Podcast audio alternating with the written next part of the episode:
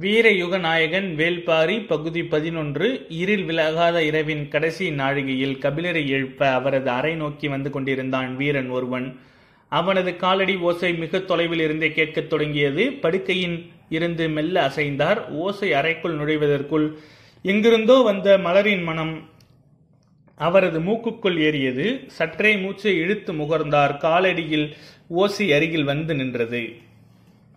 நள்ளிரவில் மலரும் மயிலை மலர் மனம் நள்ளிரவு மலருக்கு என தனித்தனி குணங்கள் உண்டு. அது வண்ணங்களை எல்லாம் வாசனையாக்கி ஒளி வீசக்கூடியது. ஆம்பலும் முசுண்டையும் நள்ளிரவிலே பூப்பவை. ஆனாலும் மயிலையின் தனித்துவமிக்க வாசனைக்கு அவற்றை இணை சொல்ல முடியாது. மயிலையின் மனம் அறையெங்கும் பரவியது. காட்சிக்கு முன்பே நறுமணத்தால் இதயம் நிரம்பியது. அகமகிழ்வோடு கண்விழித்தார் கபிலர். மலர் கூடையை அறையில் வைத்துவிட்டு ஒரு பெண் வெளியேறினால் அருகே வந்த வீரன் சொன்னான் பரம்பின் தலைவர் உங்களை அழைத்து வரச் சொன்னார். மலர் மனதோடு இணைந்தது இனியவனின் அழைப்பு. சிறிது நேரத்தில் வருவதாக கூறினார். மாளிகையின் முகப்பில் தயாராக நின்று கொண்டிருந்தான் பாரி. கபிலரை வெளியேறி வந்ததும் வாருங்கள் போகலாம் என உற்சாகமாக அழைத்துச் சென்றான். இரவின் கடைசி இதழ் இப்பொழுதுதான் உதிரத் தொடங்கியிருந்தது. தீப்பெந்தங்கள் அணைக்க வீரர்கள் மூடுகுவலைகளோடு போய்க் கொண்டிருந்தனர். பறவைகளின் சத்தம் இன்னும் வெளியேறவில்லை. எவியூரின் நடுவீதியின் வழியே கபிலரை அழைத்துக்கொண்டு மேலே ஏறினான். பாரி அணிந்திருந்த உடையில் இருந்த நறுமணம் பரவியது. அறைக்குள் நிரம்பியிருந்த மயிலையின் மனத்தை அது விஞ்சியது. வீதியில் நடக்கும்பொழுது கூட வாசனை கரையாமல் ஆடையோடு வந்து கொண்டிருக்கிறது. கபிலரை எவியூரின் மேலே இருக்கும் உச்சிப்பாறைக்கு அழைத்து கொண்டிருந்தான் பாரி. நாய்களின் குறைப்பொலி அங்கும் இங்குமாக கேட்டுக்கொண்டிருந்தது. அவர்கள் மேல் நோக்கி நடந்து கொண்டிருந்தனர். புலர்காலையின் வீதிகளில் உள்ளழகை ரசித்தபடி நடந்து கொண்டிருந்த கபிலர் பாரியிடம் கேட்டார் யவனத்தில் இருந்த நறுமண எண்ணெய்களை வாங்கிக் கொள்ளும் பூசிக்கொள்ளும் வேந்தர்களை பெரு வணிகர்களை அறிவேன். ஆனால் அந்த வாசனை கூட இவ்வளவு மனமூட்டுவதாக நான் உணர்ந்ததில்லை. உனது ஆடையின் வாசனை அளவற்ற நறுமணத்தை பரப்புகிறதே. அதிகாலை காற்று மனம் கொண்டு மிதந்து வரும். அதனால் இருக்கலாம். இல்லை காலடி யோசை என்னை எழுப்பிய போது காற்றில் கலந்திருந்த மெல்லிய மனத்தை நான் உணர்ந்தேன். பின்னர் மயிலையின் மனத்தால் அறையே நிறைந்தது. அதை நுகர்ந்தது எனது மூக்கு. அதைவிட சிறப்பான ஒரு மனத்தை கண்டறியாதா என்ன? இருவரும் உச்சிப்பாறைக்கு அருகே வந்தனர். வெளிச்சம் மெல்ல பரவி கொண்டிருந்தது. பறவைகளின் குரல் கேட்கத் தொடங்கியது. பாரி சொன்னான் தாழை மலரின் பெண் பூ ஆண் பூ இருக்கின்றது அல்லவா அவற்றில் ஆண் பூவின் அரும்பு மிகவும் மனமூட்டக்கூடியது. காய்ந்த ஆண் பூவின் இதழ்களை ஆடைக்குள் போட்டு வைத்தால் சிறு பூச்சி ஆடைக்குள் நுழையாது. அது மட்டுமல்ல அது நல்ல மனமூட்டியாகவும் இருக்கும். இவையெல்லாம் சொல்லத்தான் கேள்வி. இப்பொழுது நீங்கள் சொல்லித்தான் இவ்வளவு மனம் வீசுகிறது தெரிகிறது. எங்களுக்கு இது பழகிவிட்டதால் தெரியவில்லை. என சொல்லியபடி பாறையின் மேலே கபிலரை கைத்தூக்கி ஏற்றினான் பாரி கைப்பிடித்து மேலேறிய கபிலர் கேட்டார் பெண் பூவை விட அதிக மனம் வீசும் ஆண் பூ ஆடையின் மீது இருக்கிறதா? ஆடையை அணிந்திருக்கிறீர்களா? பாரி சற்றே வெட்கப்பட்டு அந்த கேள்வியை கடந்தான். இருள் அகன்று எவியூரின் மீது வெளிச்சம் பரவி கொண்டிருந்தது. கபிலர் உச்சிப்பாறையிலிருந்து நாற்புறமும் பார்த்தார். எவியூரின் பேரழகு அவரது கண்களை சுற்றி கொண்டது. முழு வட்டமும் சுற்றிய பொழுதுதான் நகரின் அழகில் தன்னை மறந்தார். இயற்கையான பாறை அமைப்பிற்கு ஏற்ப மடித்து மடித்து கட்டப்பட்டுள்ள வீடுகள். அங்கொன்றும் இங்குமொன்றுமாக கிளை பரப்பி நிற்கும் பெரும் மரங்கள். கரும்பாறைகளுக்கு அரணாக கட்டி எழுப்பப்பட்ட அரண்மனைகள். அரண்மனை இருக்கும் தென் திசையில் மிக தொலைவில் மலை நோக்கி செல்லும் சாலையில் தேர் ஒன்று விரைந்து போவது தெரிந்தது. அதை கவனித்த கபிலர் கை நீட்டி பார்த்தார். பாரி சொன்னான் அந்த பக்கம் இரு குன்றுக்கு பின்னால் பாழி நகர் இருக்கிறது. அங்குதான் ஆயுத சாலை பயிற்சி கூடங்கள் தொழிலகம் எல்லாம் இருக்கின்றன. எவ்வியூரை விட அதிகமான மக்கள் அங்கு வாழ்கின்றனர். விருந்தினர் தங்கும் இடம் எல்லாமே அங்குதான் இருக்கிறது.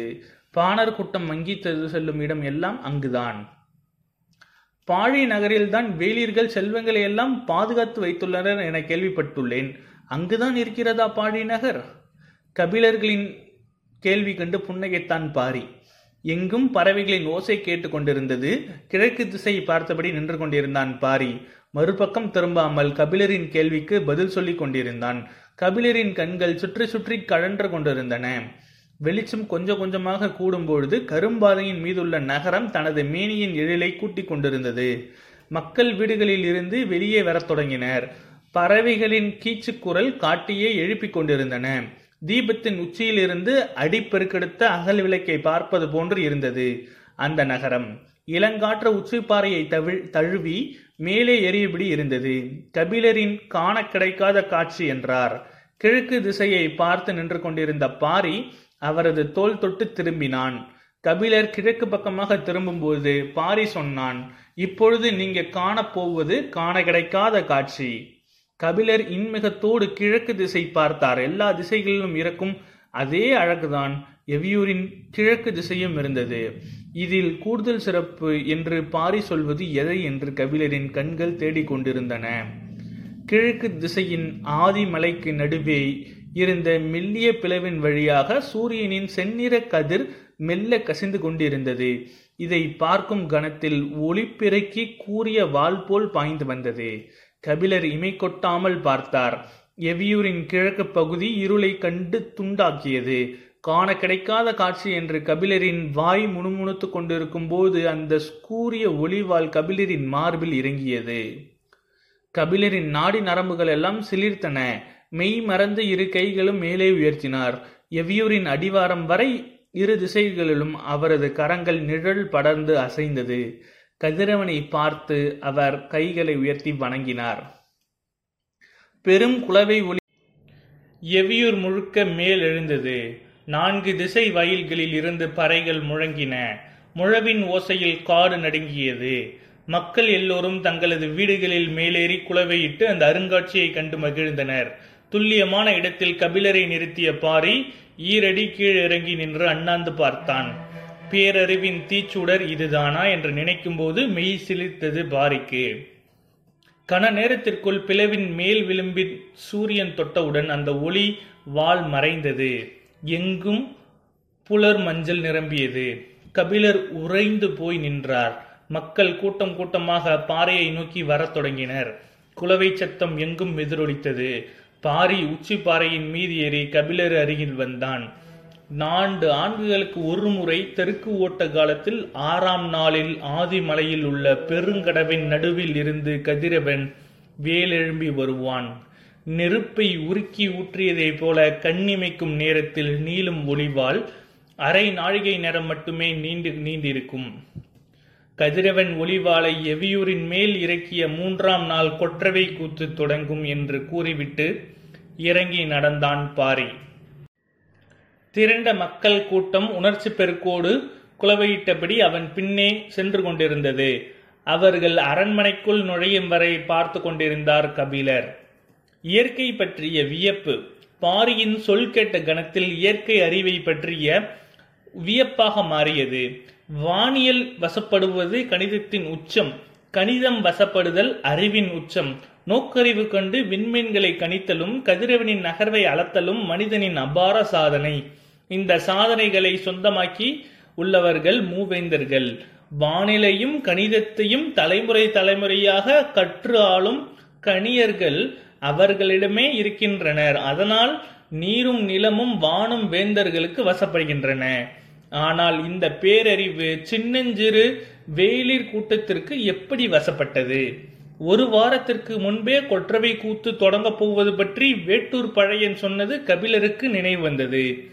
நான்கு ஆண்டுகளுக்கு ஒரு முறை அரை நாழிகை நேரம் மட்டுமே நிகழும் ஒளிவாளின் கோலக்காட்சியை நாளும் நேரமும் தவறாமல் எப்படி இவர்கள் கணக்கிட்டனர்? அடுத்தடுத்து எழுந்த கேள்விகள் கபிலரை திக்குமுக்காட செய்தன. கதிரவன் தகத்தகத்து மேலேறி கொண்டிருந்தான். திகைப்பிலிருந்து மீளா கபிலர் சிறிது நேரத்திற்கு பின்னர் பாறையை விட்டு கீழே இறங்கினார். அவரை அழைத்து செல்ல வீரர்கள் நின்றிருந்தனர். ஊரின் தென்திசை போய்விட்டு அரண்மனைக்கு வருவதாக சொல்லி அவர்களை அனுப்பினார். அவரை சந்திக்க காத்திருந்த மக்களோடு அங்காங்கு நின்று பேசியபடி கீழே இறங்கிக் கொண்டிருந்தார். ஒவ்வொருவரும் அவருடன் பெரும் மகிழ்வை பகிர்ந்து கொண்டனர். தென் திசை அடிவாரம் வந்து சேர்ந்தவர் அரண்மனை நோக்கி நடக்கத் தொடங்கினார். பாண்டிய நாட்டு பெருங்கணியன் திசை வேழரின் நினைவு வந்தது. நீளும் நிழல் கொண்டு உலகை அழைக்கும் அவரை கபிலர் தான் ஆசான்களில் ஒருவராக எண்ணுவார். கண் சிமிட்டாத விண்மீனைப் போல வானத்தை பார்த்து கொண்டே இருக்கும் வானியலாளர். தலைமுறை தலைமுறையாக சேகரித்த அறிவு சேகரத்தின் உறைவிடம். கபிலர் அந்த வான் உழவனின் தாள் பணிந்து பாடிய கவிதைகள் ஏராளம். அவர் தம் முன்னோர்கள் கண்டறிந்து பெயர் சூட்டிய வெள்ளியை கண்டுதான் இன்றும் நாளும் நேரமும் கணிக்கப்படுகின்றன. வானம் மிதந்து கொண்டிருக்கும் ஒரு மாயை தட்டு. கற்பனைக்கு எட்டாத பேருலகு. மனிதன் தனது அறிவால் அதை கணிப்பது என்பது நம்ப முடியாத அதிசயம். தரதரவென தனது கையை இழுத்து கொண்டு போய் இயற்கையின் கூர்முனையில் எதிரில் துல்லியமாக நிறுத்திவிட்டான் பாரி.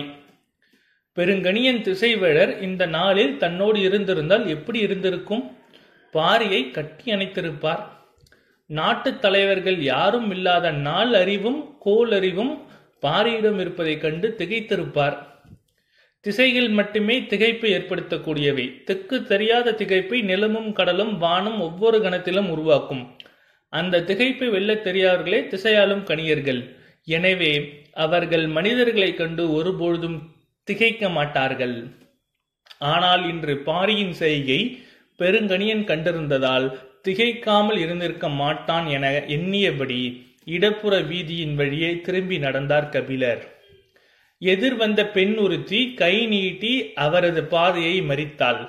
விலகி போக முயல்கிறாளோ என நினைத்த கபிலர் வலப்புறம் நகர்ந்தபோது அவள் இன்னொரு கையை நீட்டி வழியை அழைத்தாள். பெருங்கணியின் இரு பக்கல்களும் கைகளை விரித்து நீளும் நிழலின் நகர்வுகளை தனக்கு சொல்லிக் கொடுத்த நினைவுக்கு வந்தது.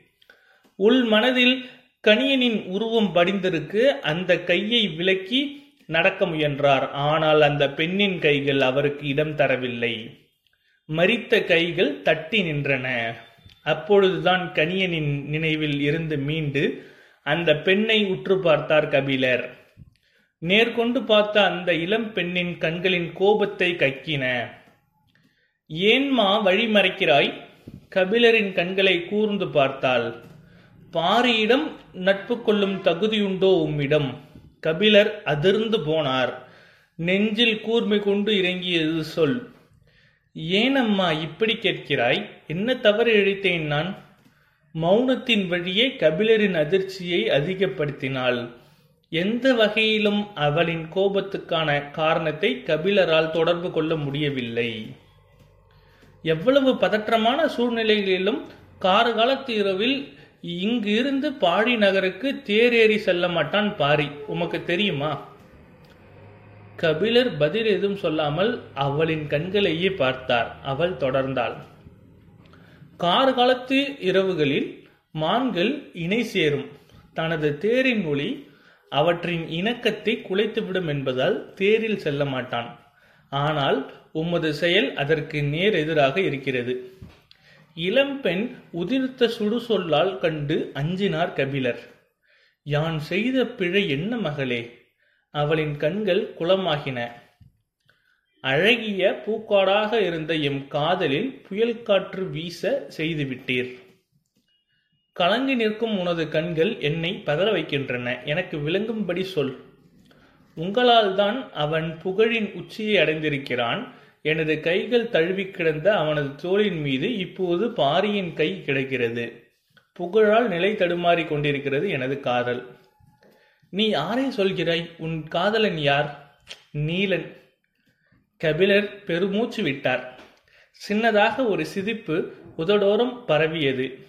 அவளோ வேகம் குறையாமல் தொடர்ந்தாள்.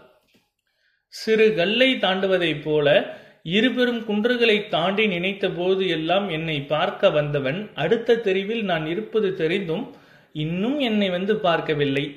எந்த பெண்ணை பார்த்தாலும் அவனை பற்றிதான் பேசுகிறாள்.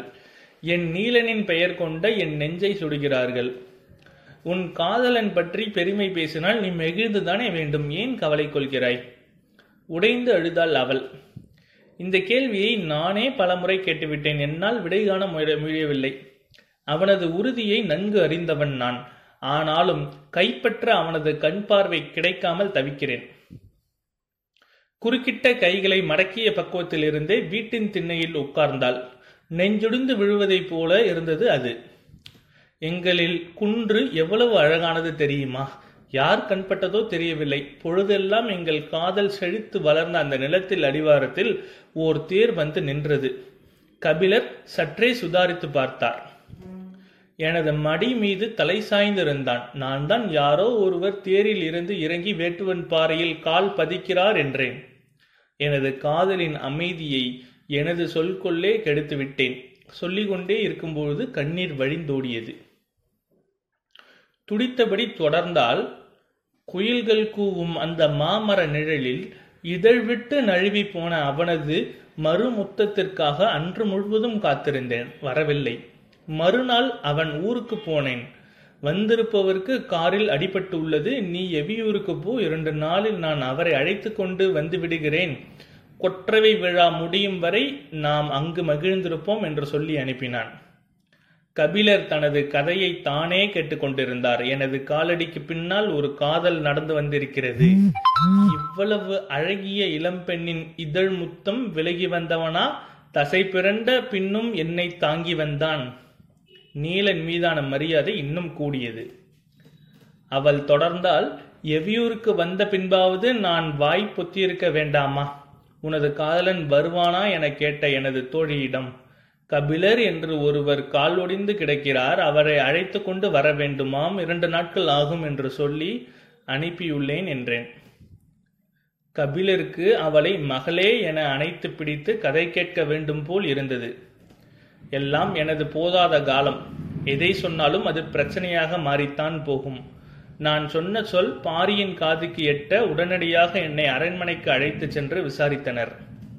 நான் கபிலருக்கு கால் ஒடிந்ததால் எனது காதலன் நாள் ஒடிந்த கதையை சொன்னேன். அவ்வளவுதான். இரவோடு இரவாக பாரியே புறப்பட்டு புலிவால் குகைக்கு போய்விட்டான். கபிலருக்கு ஆச்சரியம் தாங்கவில்லை. தன்னை ஒரு கை பிடித்து நீலன் அழைத்து வந்ததைப் போலவே மறுகை பிடித்து இவளும் அழைத்து வந்திருக்கிறாளே என மகிழ்ந்து கிறங்கினார். போதாத காலத்தை புலம்பி புலம்பிதான் தீர்க்க வேண்டும் என்பார்கள்.